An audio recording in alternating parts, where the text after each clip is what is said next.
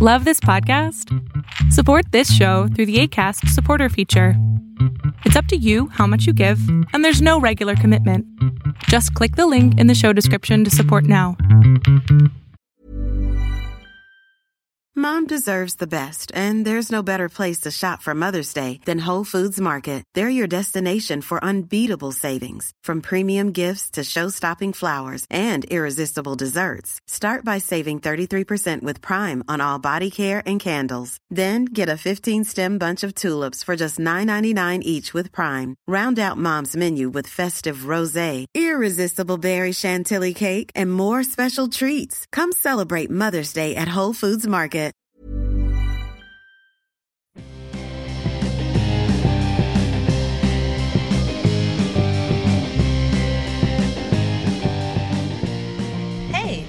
Welcome to Near and Queer to My Heart.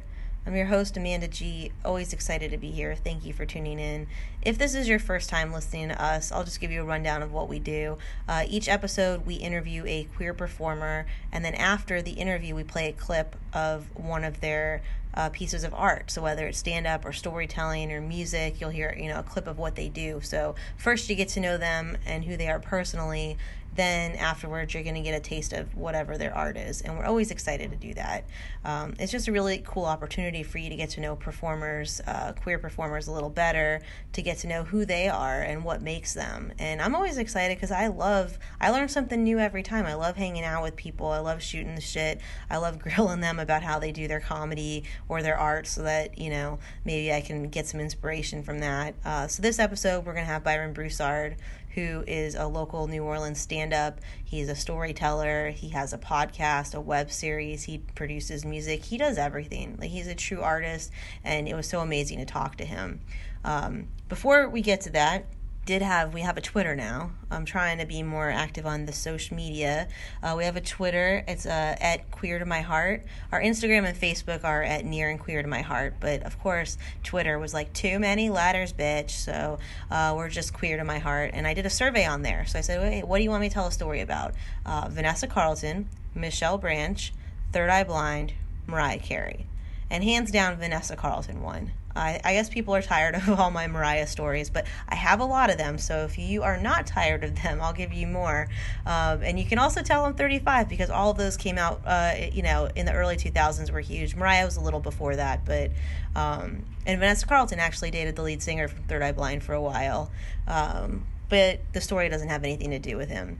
No, I just. Uh, I have a couple of stories with Vanessa Carlton. I think the, the main one, and this actually ties in Michelle Branch too, because at the time they were uh, so important in my life. I went home from college for winter break or spring break or summer break, I don't know, some break, and I'm gonna be driving back up. I don't have a car at the time because I'm a broke college kid, and my mom has this uh, boyfriend who's now her husband who she wants me to get to know. So she decides that we're gonna ride up uh, the five hours from uh, where my home is to where my school is, and he's going to drive. And she'll be there, and we'll all get to know each other, and it's going to be great. And I didn't want to do it, but I'm like, okay, you are grown up now because, you know, I was like 20. So clearly very grown up and very mature. Um, so I was like, all right, well, I do need a ride. I can't afford anything else. Um, and I think he was also helping me move a dresser that I needed to, to get up there because I was broke and had no furniture. Um, so, you know, we, we go on the trip, but uh, as this mature adult that I've become, I, right before the trip, bought two CDs um, and I had my Discman and I bought extra batteries and I was like, all right, we're going to do this trip and I'm going to assign myself a task to decide which album is better Vanessa Carlton, Be Not Nobody, or Michelle Branch, The Spirit Room.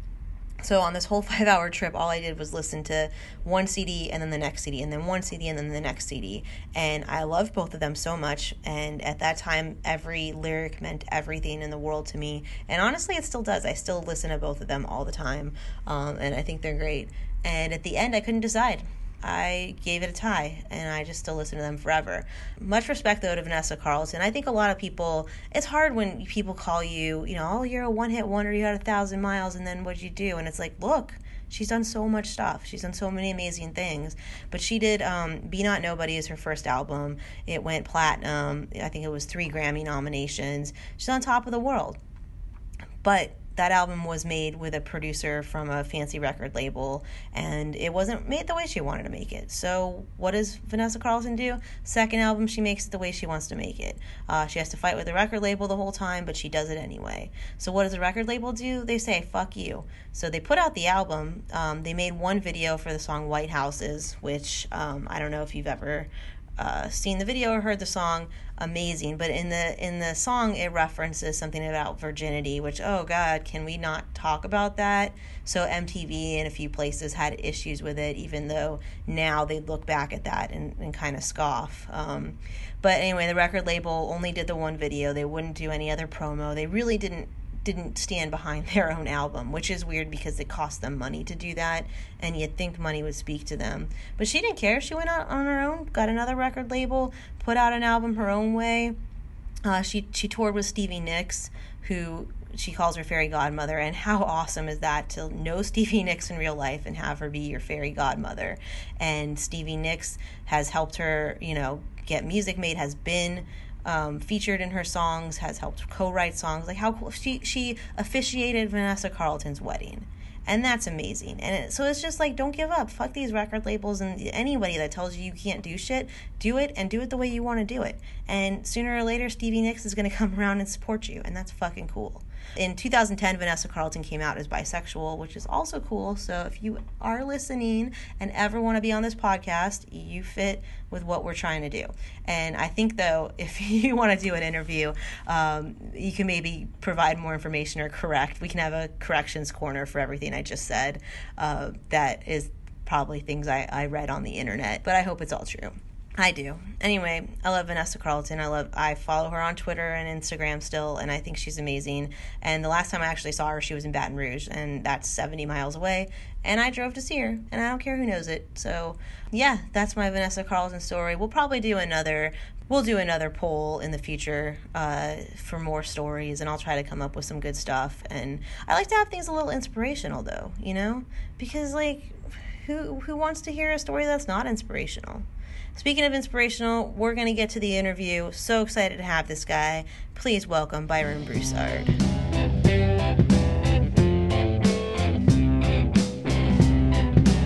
So hey Byron, how you doing? Doing all right. Uh, thanks for having me. Byron brought a uh, Bud Light Platinum. Yep, I What did. does a platinum mean?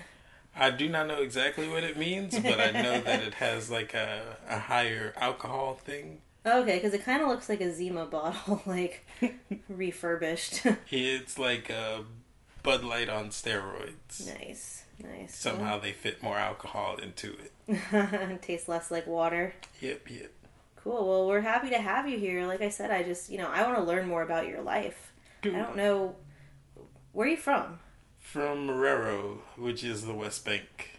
Now, if somebody isn't from New Orleans or has never been to New Orleans, because we actually do have some people, like family members of mine maybe, that, that listen to this that have not, either haven't been to New Orleans or have just been, you know, as tourists. So, how would you describe the West Bank? Yeah, the best way I could describe the West Bank is like the country of the city, or the rural area of New Orleans. It's like still New Orleans, but it's like a bunch of trees. It's a lot more trees, more shopping malls, no buildings past three or four stories, you know.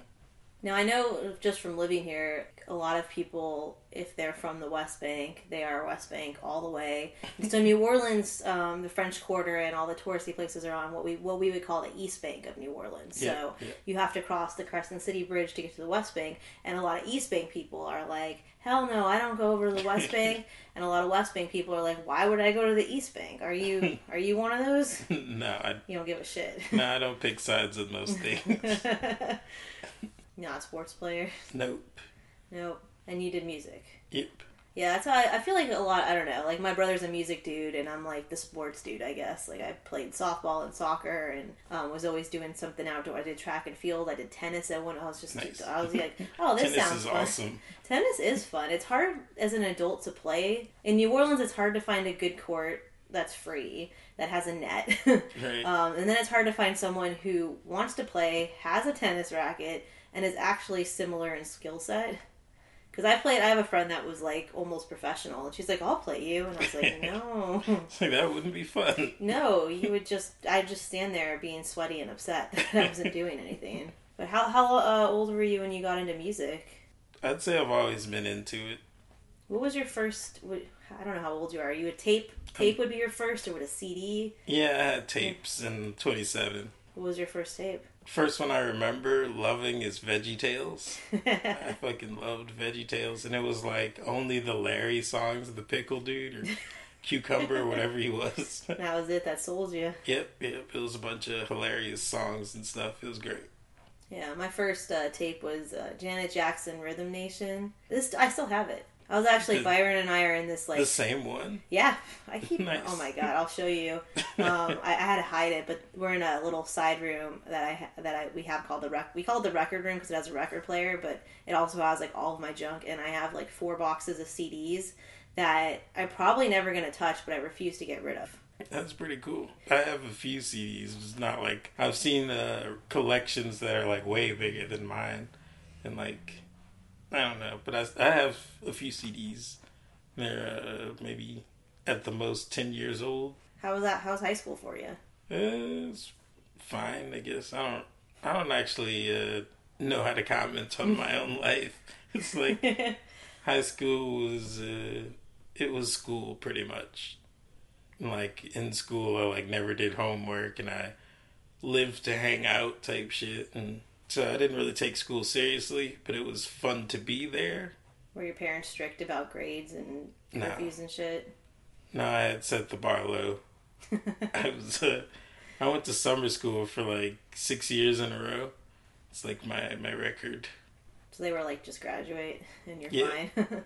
Graduate, hopefully get into college somehow. yeah. You graduated? Yep. What'd you do? I went to college and uh, dropped out. Where'd you go to college? UL. So you did leave a little bit. So Lafayette, what's the Cajun country? Yep, that's what they call it. It's a pretty cool spot. I have a lot of family out there. So it was like eh, a spot that I always thought I would go to. Like I always always planned on going to college in Lafayette. Were you doing comedy or performing at all? Nope, I was doing music though. Uh, started uh, doing music under a name called Lord Byron. It's like a bunch of different styles and stuff. I have a, quite a few mixtapes and albums and stuff. It's it was just like a hobby, but I kind of figured it would be something amazing. And what got you into that? I always liked music, like I said before, but then uh, I had a friend, a roommate, who was doing uh, rap. Pretty sure he started like while we knew each other. So like seeing him start his career and stuff was like pretty inspiring. And then you said you dropped out of school. It, it What what led to that? Or what was failing. I failed too much. I got to a point where it's like I don't feel like doing school anymore, and uh, coasting through college wasn't wasn't seeming like a good idea. So I just kind of stopped going. okay? I mean, there's a lot of uh, careers or jobs or just passions people have that college isn't going to be the way to get there. And some of us went to school and just racked up a bunch of debt, though. You might have still have a- that too. oh, I was like, you might have dodged a bullet. You're like, no, they'll get you. So how old were you? 18, 19 ish. And then what was the next move? Uh, staying in Lafayette for two more years and then coming home and living with my parents. And then it's been like five or six years since then. So you're still with your parents? What's that? Yeah. What's that like? They're cool. They are cool. Yep. I mean, it's it's, it's great living rent free. Yeah. It's, it's like a very big perk. and the house is really nice, so it's uh, it's pretty great. There's no like I feel like if I move back home, mom would be like, "Great, it's like she's like 16 again, and I can give her a curfew, and I can send her on errands, and be like, if you want to use the car, and I'd be like, Mom, I have my own car, and she'd be like, not under my roof. I feel like it'd be a lot of that. I went through that like the first year or two, but then it uh, it slacked off and like it's just progressed into something great. Cool, Yep, I'm enjoying my time. that's awesome. What do you do for work? Right now, I Lyft drive, which is not very like cost effective, I guess, with the word. it doesn't pay a lot, but uh, I, I do Lyft driving. How do you like it? I don't. do not like it. I don't, I don't lift drive.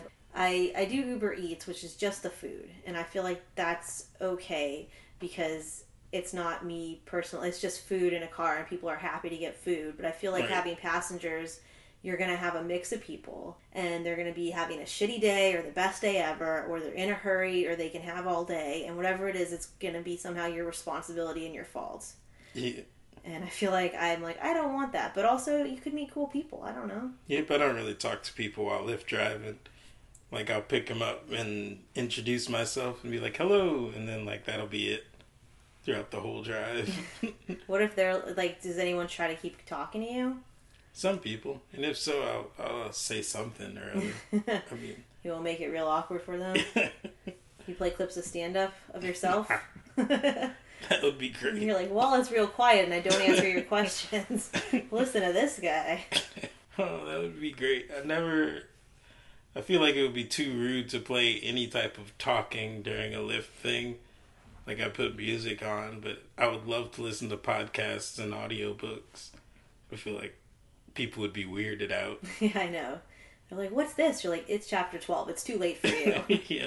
Not for me. Like when I get in a Lyft or a Uber, I don't want to talk. I get in the back seat and I have my I get motion sickness like reading my phone or reading anything, but I still pull my phone out like I'm gonna read something because I don't want to. I just don't Right. want to have that interaction. But I know a lot of people, like my girlfriend, just gets in the front seat and she's like, "How's your day?" And I'm like, "Front seat? Like I don't understand what this is."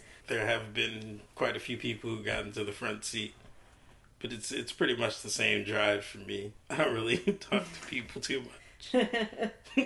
Well, I was like, because I was like, I know you're kind of like a quiet guy. That's why I'm like, I don't like I've known you for years, but I think we just talk like because me too. I like to talk shop when it comes to comedy. Like I love that, and I feel like Yeah. you're into that too. So I feel like when we talk, we're just like we talk shop, you know. But then I was like, oh, maybe like if he's in doing Lyft, it's gonna like open him up to all these different people that you would never meet. But you know, nope.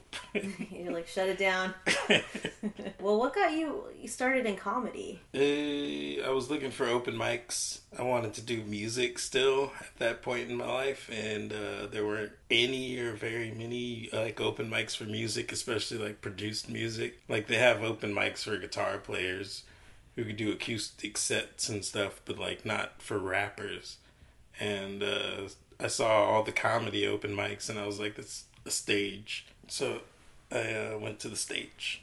I was drawn to the stage. Do you remember your first set? Uh, I'd actually started doing comedy before then, No. but like that was like it was a one time deal, and uh, it was like a year or two before that in Lafayette. And that time I had like two jokes written. I did one joke and then like left stage. You do you remember those two jokes, I do, or do you want to not remember it? I do, and I still do. painful memories. No, I still do those jokes. The first two jokes I wrote were pretty great.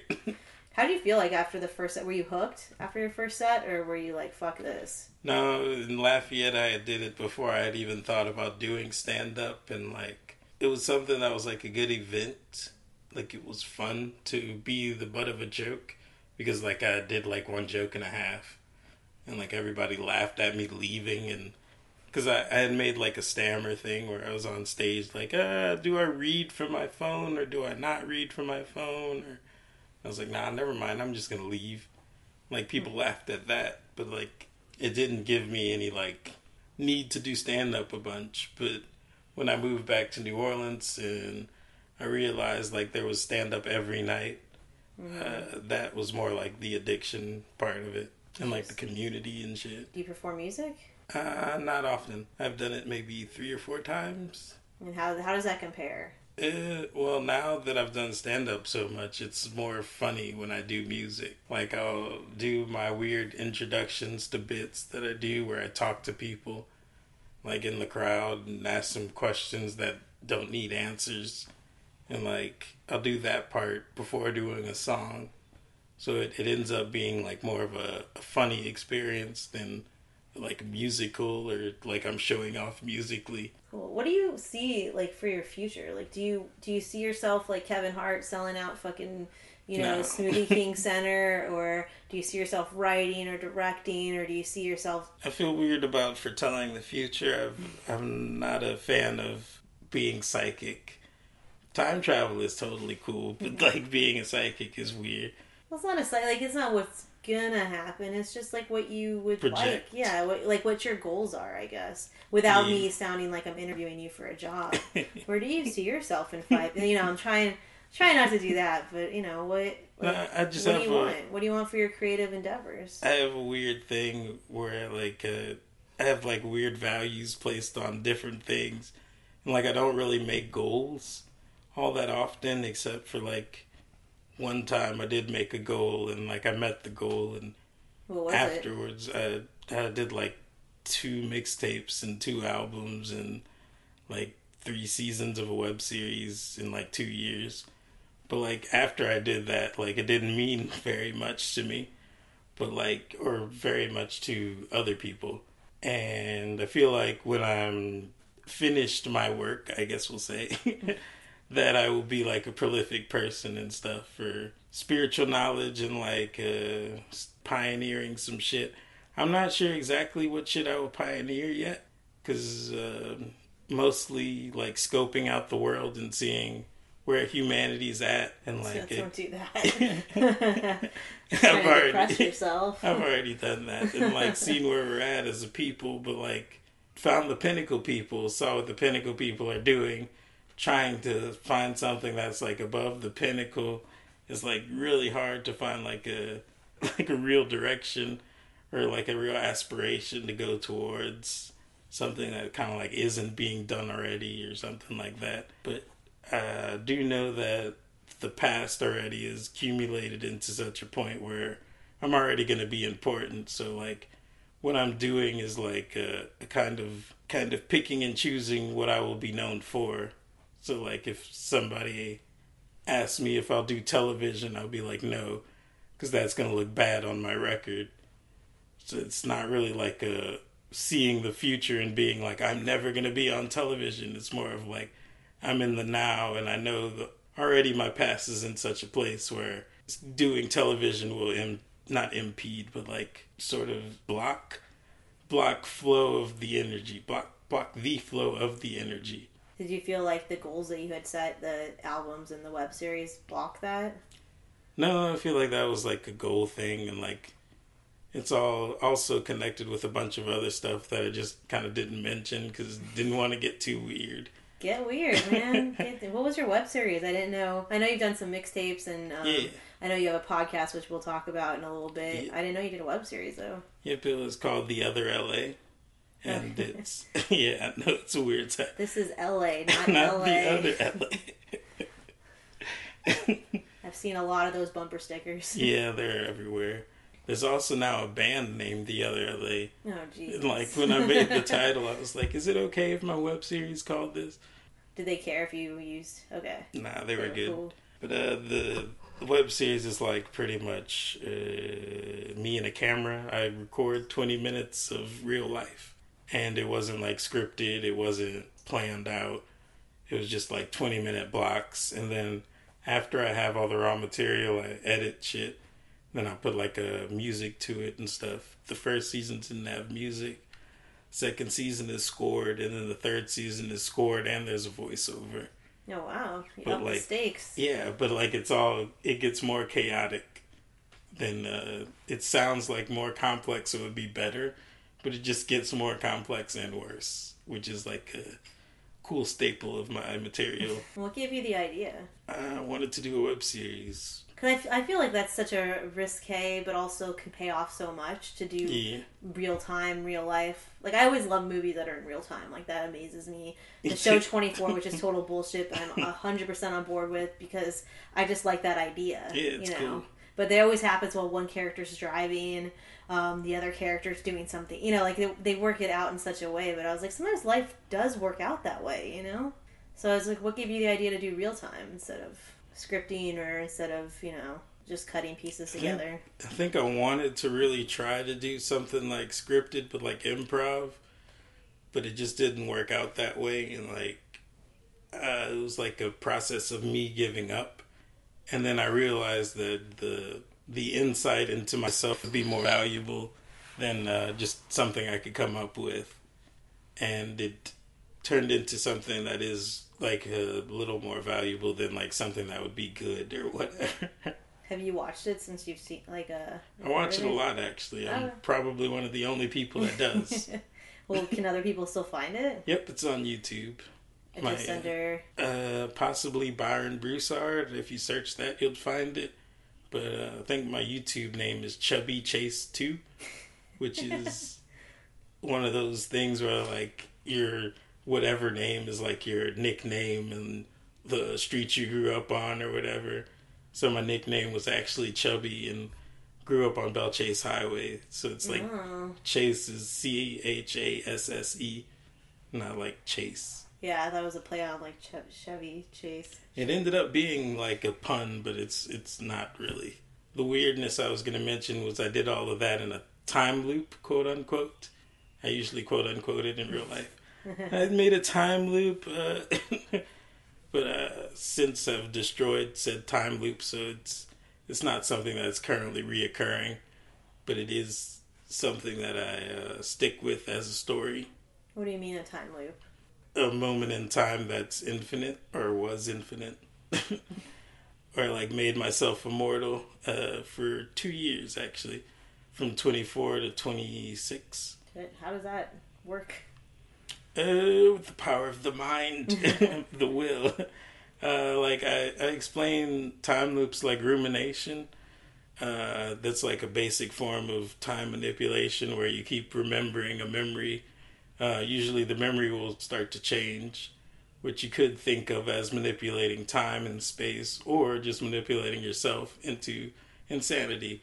But, you know, like some people take the good or the bad side of it, you know. Yeah, no, I definitely have a lot of memories that as time goes on, I don't remember the whole thing or I question pieces of it. Like, oh, was I really wearing a red sweater? I remember one, but, you know, so that's interesting how that plays So- out.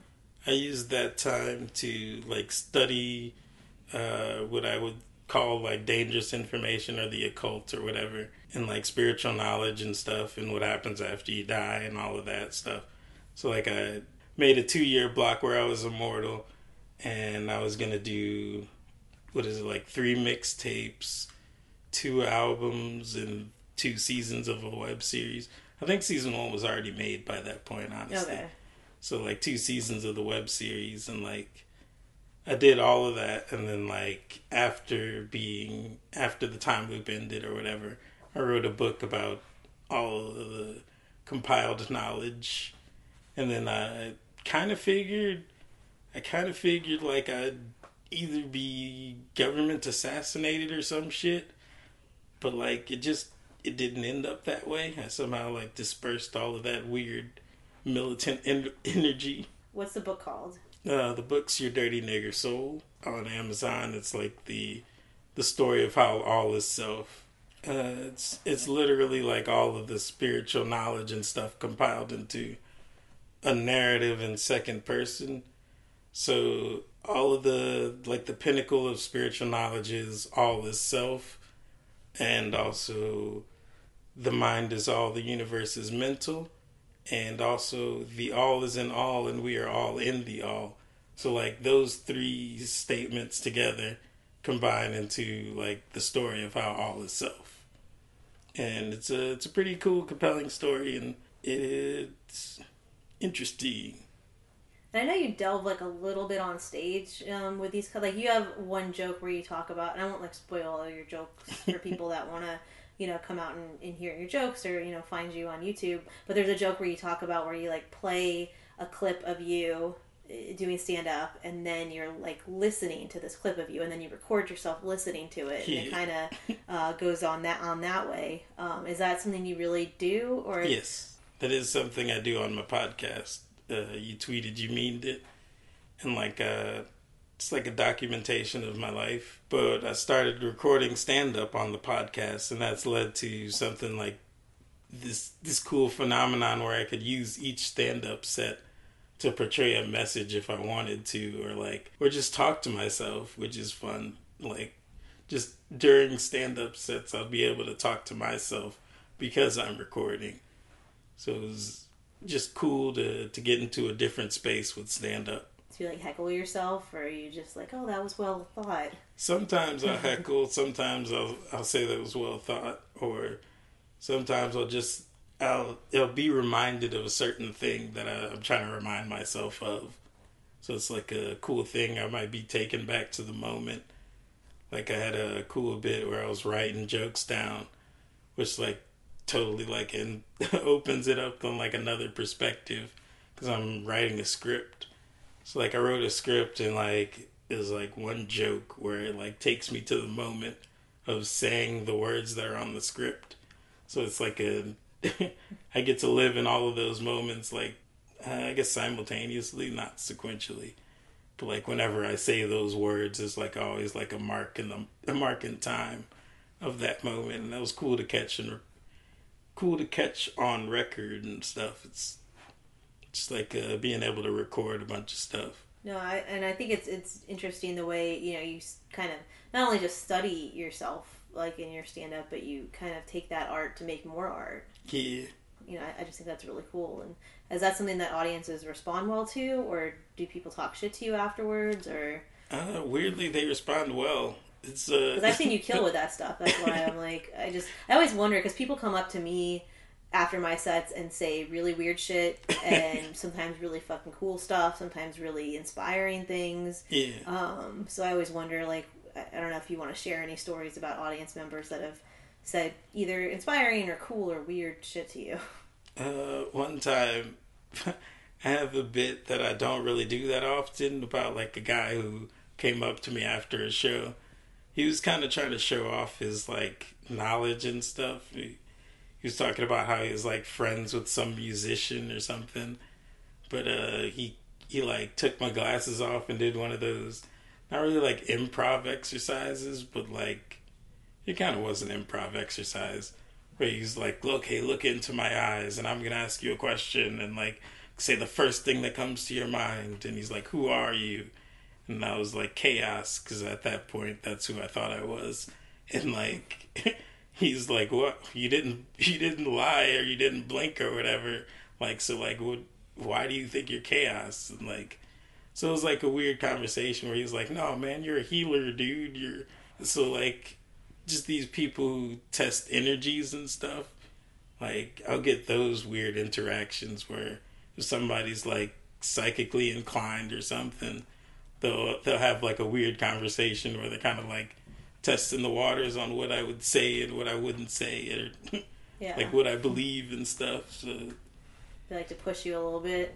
Yeah. I just get the weird cat ladies. Like one lady who's like, you know, in Orleans Parish, which is our counties here, you can have as many cats as you as you want.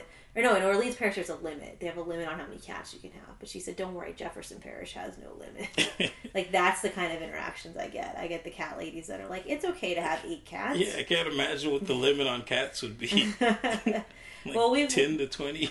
Yeah, who knows, Lord. nobody's checking. Like nobody's go- like they're barely checking on code enforcement for habitability. They're not like, how many cats do you have, ma'am? She also told me that if they if they were, because she was worried about this, you could just let them outside for the day. Huh. She had it all ready to go. Like the apocalypse was coming, and she was gonna have all the cats. Look, they're the guardians of the underworld. The Egyptians were onto some yeah, shit. Yeah. Like that's for sure. You say what you want. I think my cats can see ghosts because they just stare into corners sometimes, and I know something's there. But it's fine because they're on my side. Hell yeah! I feed them. Keep them. Do you have any pets? I do. Have a, a dog named Max. He's pretty cool. What kind of dog? I don't actually know. I think he's mixed, um, black and white. I don't know what the cats are. People are, what kind of cat is that? Oh, a black and white cat. Yeah. oh, it must be a tabby. Okay. Whatever. She yeah, doesn't if you know. say so. Since it doesn't affect their life. For sure. Well, we uh, on the last Greetings from Queer Mountain, which is our queer storytelling show, you came on and you had mentioned something about not totally being out to people.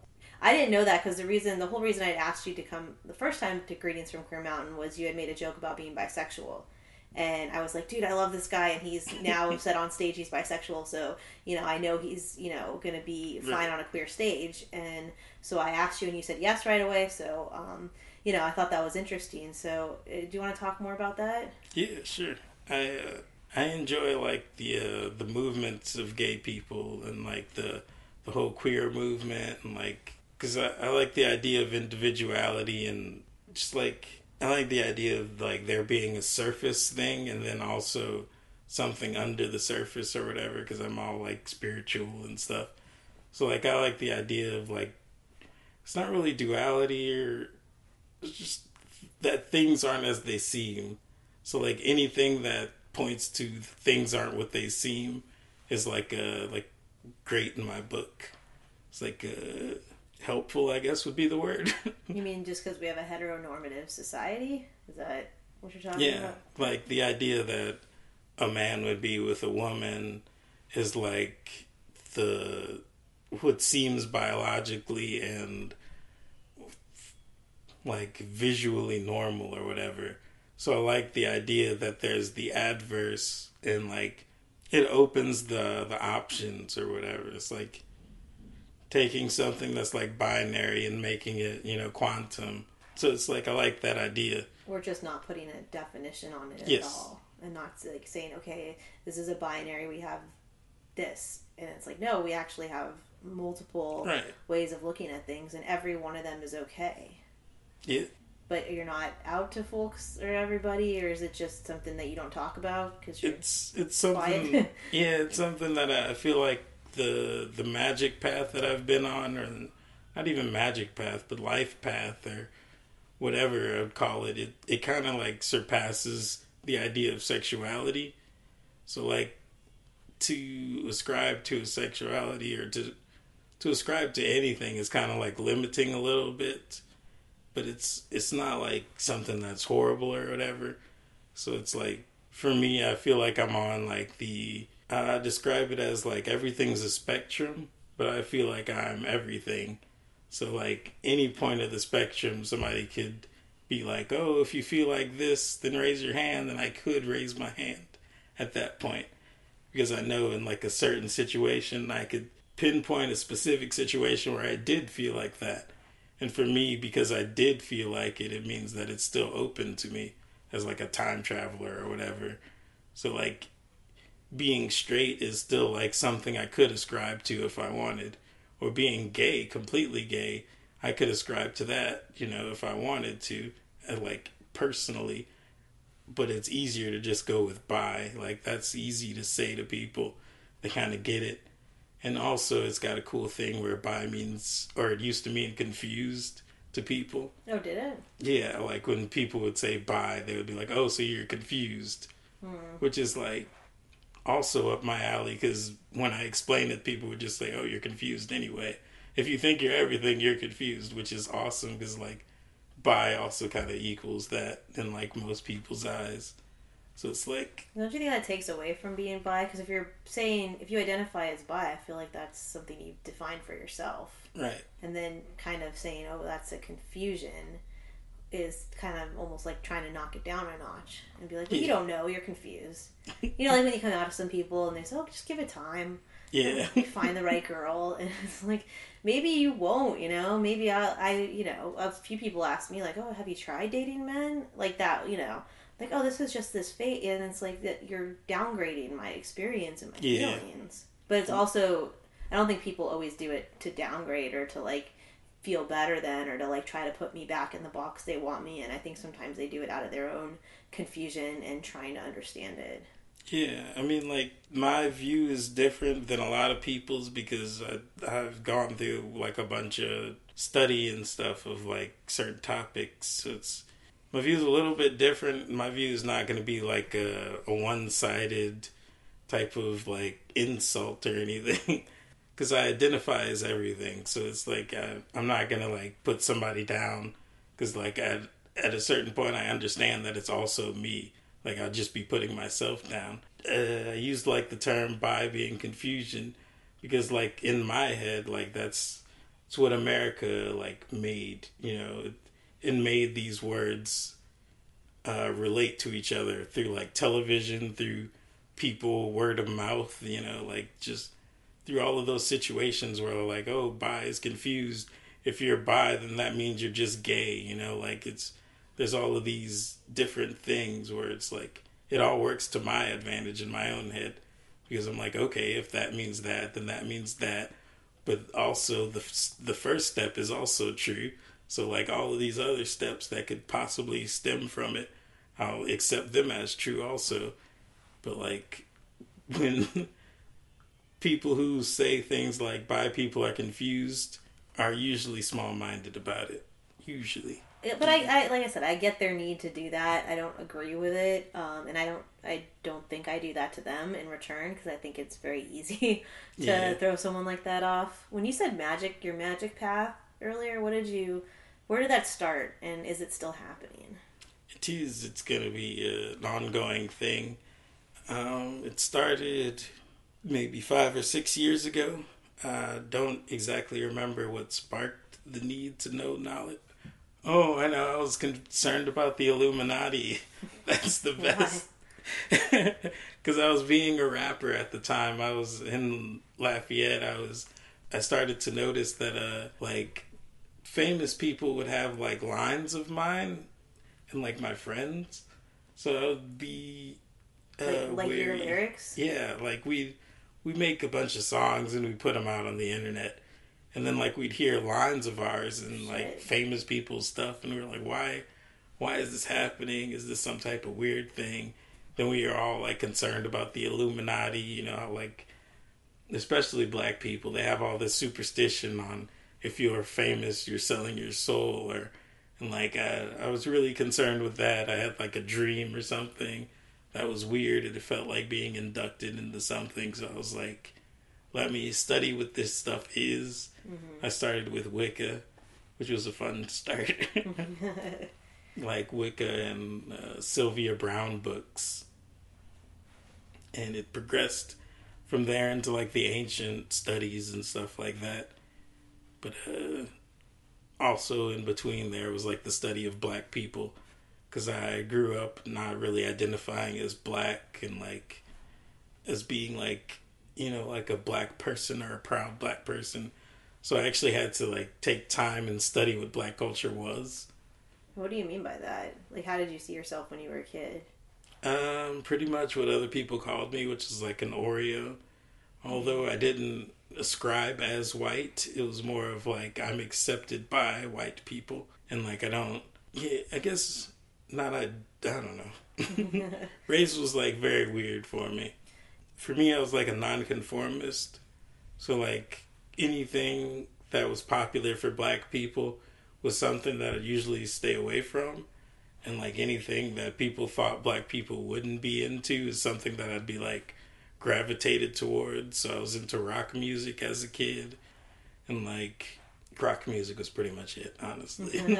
I didn't do like snowboarding or anything. well, not in Louisiana. I got scared of the Illuminati, so like I started researching what magic was, honestly, and like the parameters of magic and the parameters of spiritualism and psychicness and like early on my opinion was weird. Like I, I thought like psychic phenomenon was like kind of like bullshit a little bit. Like I felt like all the people who were talking about weird stuff that happens on Earth, like ghosts and stuff, kind of didn't really know what they were talking about. But like, there was still something in the magic, like in Wiccan, that was it was like coming from some other source, and it felt real, like it had a grain of truth in it or something. Unlike the psychic stuff, which the grain of truth seemed to be like it was just their imagination or something. yeah. Like everyone has an imagination, and that's true. You know, so Well, and I think a lot of it too has like we want to believe that our loved ones that aren't here anymore are okay on Yeah. some other realm or other side somewhere, and we also want to know selfishly. It's always going to be a little selfish, like when we go that that that there's something more, you know. yeah, And whether or not there is, I don't think we'll, you know, I don't know if we'll know, but I feel like people search for those answers in religion and also in other things. And I think psychics, you know, like I have an aunt who loves all the psychics, goes to, you know, when they come to town, she's sitting in the audience and, oh, do you have a relative named M? And it's like, that's my mom. And it's like, everyone's mom is M. Like, it's, you know, but she's all about that stuff. yeah.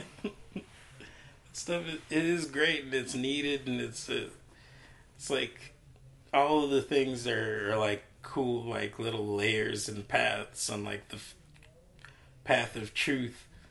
And like people have figured out what happens after death, and like that's a big thing where like I didn't believe in truth at one point, or it was like pretty much during my time loop where I didn't believe that truth actually existed because everything seems to change or whatever. So like Like there Every- couldn't be a hundred percent of truth because in the next moment we could remember it differently, or? Or the, the next moment like everything physical could be gone. So like would that still be true? So it's like just taking things to its maximum and like the minimal i guess would be a good word. Anyway so taking things to like its biggest and smallest and seeing if it would still be true.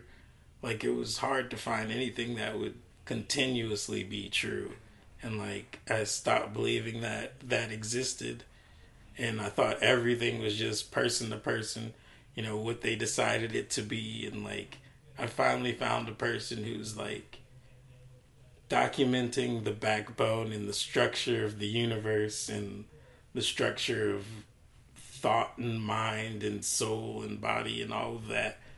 And like what happens after you die and like reincarnation. And he took every spiritual knowledge and stuff and like compiled it into one study or like one one idea of gnosis and like that learning that was pretty cool and like so it's afforded me uh, a way to not lie and then also uh, tell people exactly like what I am experiencing instead of just not caring anymore because it's irrelevant. So now things are relevant again that I found truth.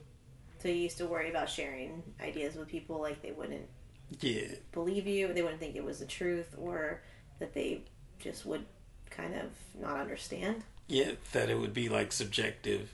So in that world, the best I could do would be like, look how much I'm getting on, you know, like look how good I'm doing. Don't you want to live this way or whatever? But like with truth, it could be like these are the facts and this is your potential instead of, you know, like a random potential out of nowhere, like an actual set potential for humanity. So like that's it's a it's easier to to describe things, I guess. Yeah. What do you think about organized religion, just as a general concept? it's uh, actually one of the structures that is holding humanity back as a like a as a being of like mind body soul like it's holding us into body and mind and disconnecting us from soul Why? Why do you think that is? Because isn't most people's like purpose with finding religion is is Yeah, that's tapping the into that. You're like that's exactly what they tell people, and then they sign up for this shit and give their ties, and when they die, they give everything they own. Yeah, so like the the way to weaken a person is by dividing them and taking something away from who they think they are.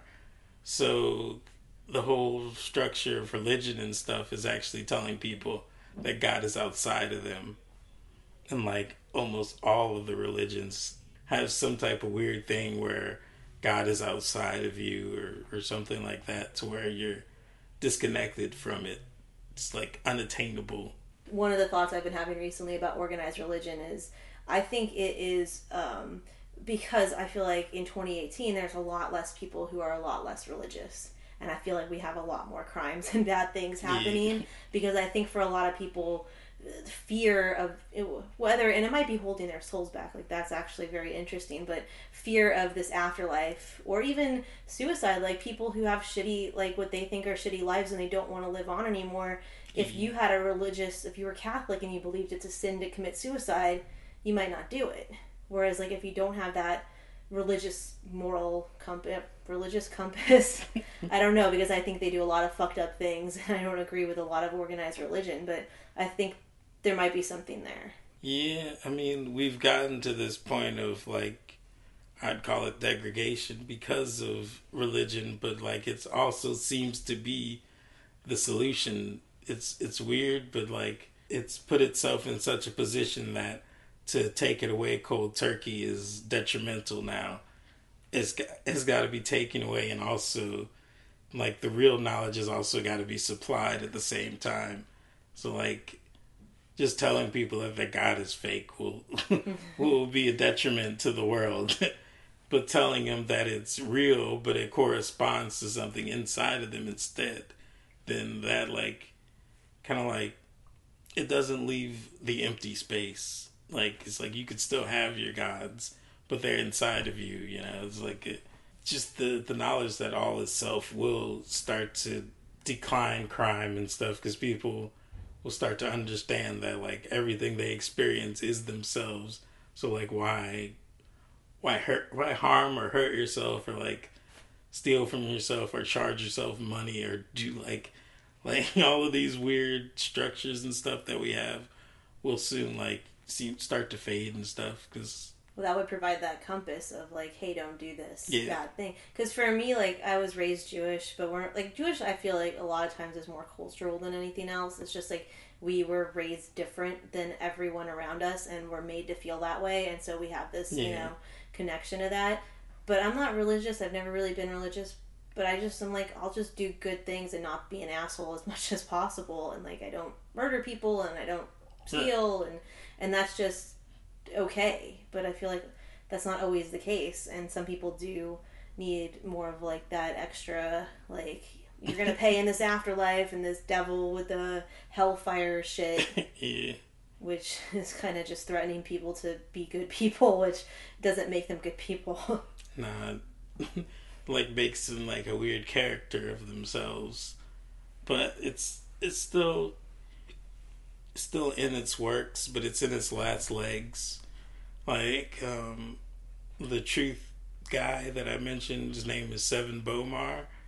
He's like he's written a book called the code to the matrix which like describes entities that are behind the like certain organizations and stuff it's a little out there for normal people, but like it's like scientific information about like certain stuff. It's like if certain stuff that just corresponds, and then like it it corresponds to certain stories. So it's like if you figure out that like, so like the basic thing is like you know maybe the Catholic Church or whatever is run by an entity that would be known as you know like. Uh, Jesus or whatever. So like Jesus is also featured in a story where Jesus is the bad guy. So it's like taking all of the information and lining it up. It's like so the church is actually run by this bad guy who's gotten a new face and is still doing the same thing of saying he's outside of you and like dividing people and saying there's a there's these people and then there's these people and we Well, need to make these people into these people. died for your sins right Yeah. isn't that the ultimate like you owe this guy forever the sins Yeah. that you didn't even know you had he died for them Yeah.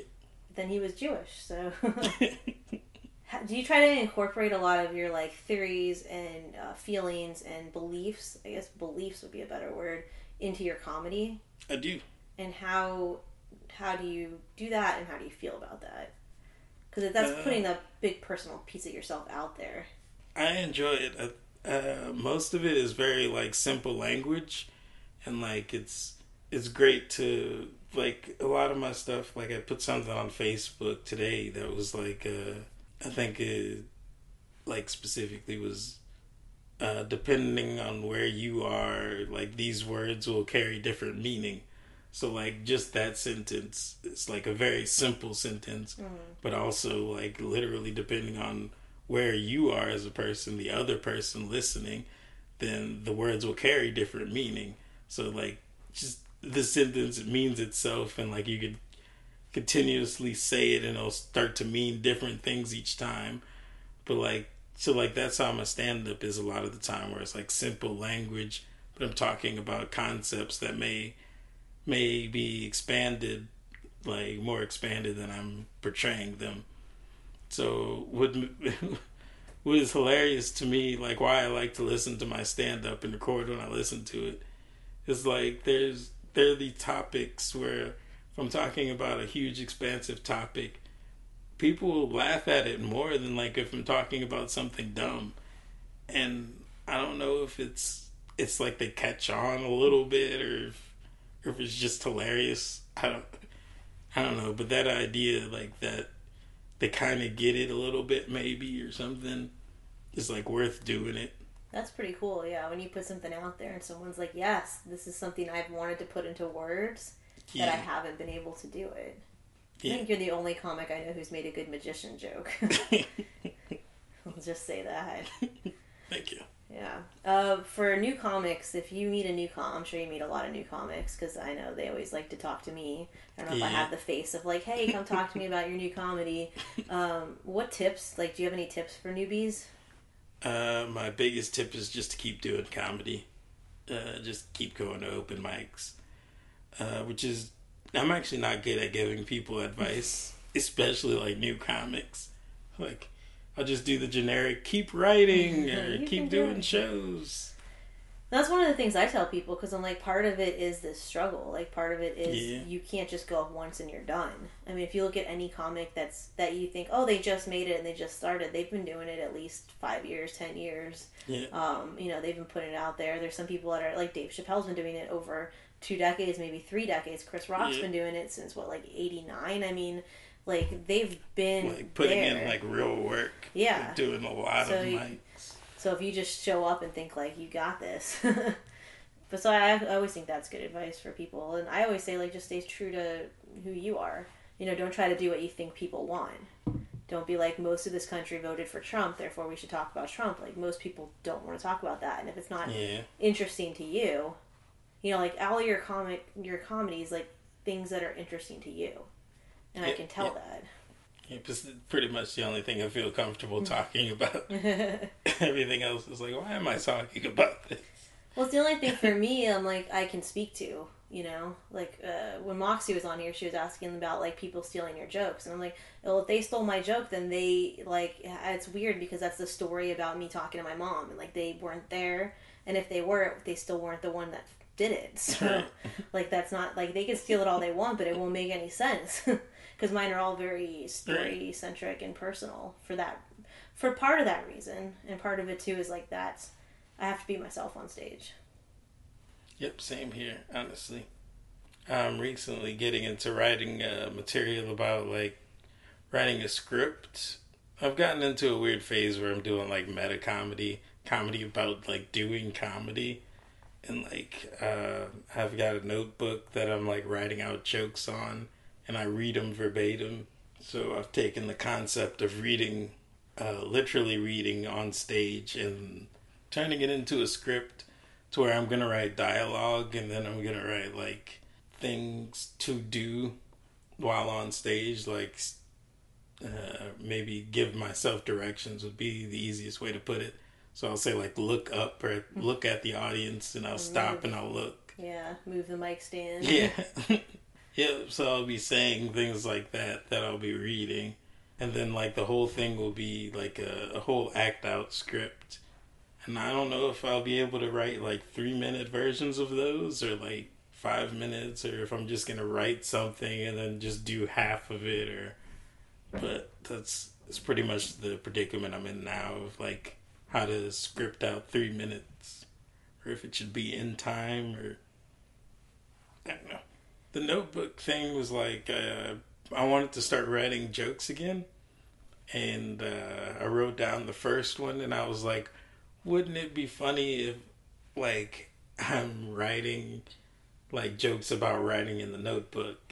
And then I was like wouldn't it be funny if I just read these like on stage? And I tried it and it just went well. So I just I kept to it with like I've written maybe 15 minutes worth of material into this like notebook where I'm just flipping pages and reading and a lot of it is not funny, but a lot of it's a lot of it's like funny because I'm doing it. Yeah, I've seen you do it a few times. What I like is every time it's a little different because Yeah. sometimes you flip to a different page and you're like, all right, I'm doing this page. And I feel like you've added some stuff since I first started seeing you do it. But I think that's cool. Like you play around with the format of comedy because I'm very like old school where I just stick with them. Like it's got to be set up punchline, even if you have this story inside it. Set up punchline, set up punchline. But I like when people can successfully play around with the format and say, I'm going to try something Appreciate it. different. So I think that's really cool. Thank you. Well, let let the folks know where they can find you, Byron. I have a website called I'm Not Just Me.com, and I'm on Twitter as Black Rocker, and Instagram is Lord Black Rocker, and that's that's about it. Right. Thank you, Byron, for sitting down with us and spending It's some been a time great with us. episode. Yeah, thank you. Thank you.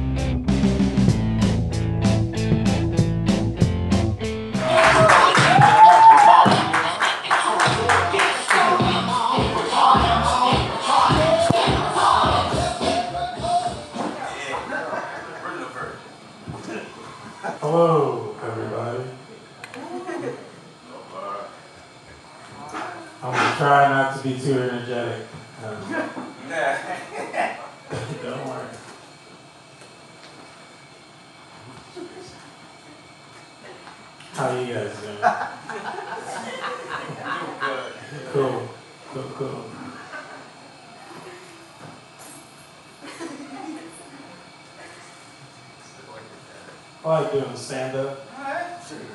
Stand up's pretty fun.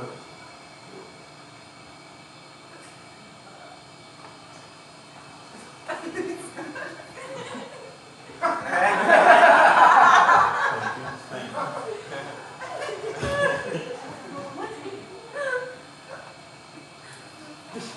you. Sometimes I say things on stage. You know, you ever say things on stage? You ever talk with like, you know, like the least amount of energy it takes to push out a real word? What are words anyway? What are we doing? Are Words are like letters or something? We're just putting these letters together, making words, make sentences and shit. What is that? You know, just making sounds over here that makes coherent sense, but like why? You know? I'm not trying to make sense. I'm just saying shit. You ever just say syllables? Sometimes I say syllables. You guys ever hear two dogs having make-up sex? It's rough, rough, rough. Believe me.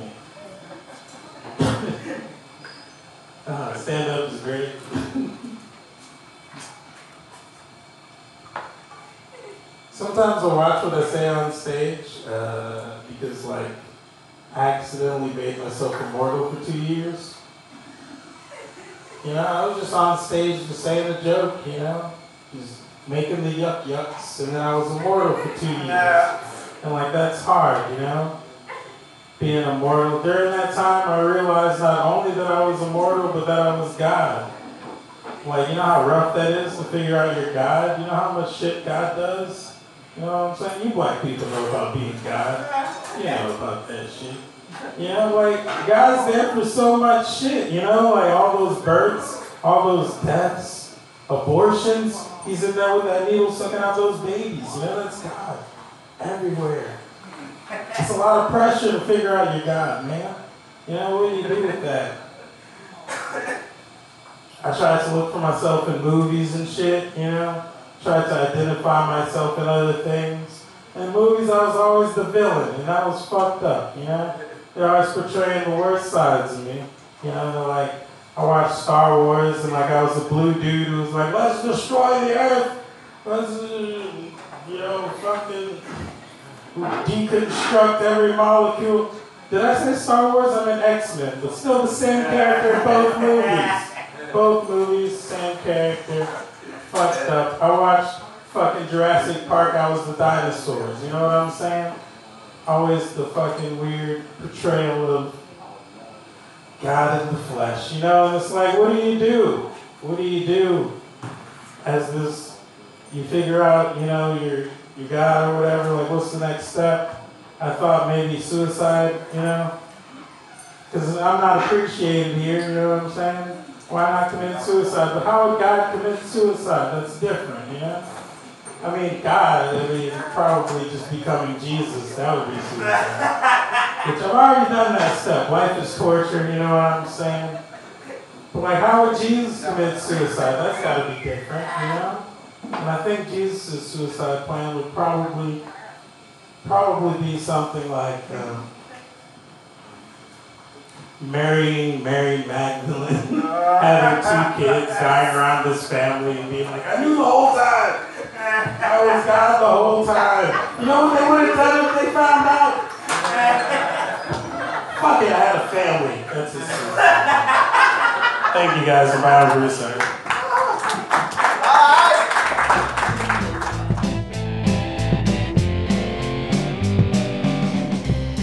Our guest Byron Broussard for sharing his world with you. Special thanks to Jessa Fallon and Ryan Golub for your help editing and producing the show. Thanks to all our friends and supporters. You can catch Greetings from Queer Mountain live in New Orleans, Austin, and New York City, and coming soon to San Francisco. Check out our Facebook page for more information. Thank you.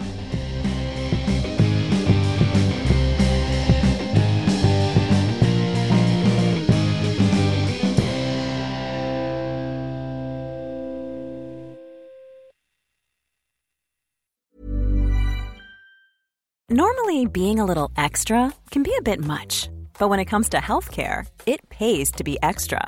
And United Healthcare makes it easy with Health Protector Guard fixed indemnity insurance plans. Underwritten by Golden Rule Insurance Company, they supplement your primary plan, helping you manage out of pocket costs without the usual requirements and restrictions like deductibles and enrollment periods. So when it comes to covering your medical bills, you can feel good about being a little extra. Visit uh1.com to find the Health Protector Guard plan for you.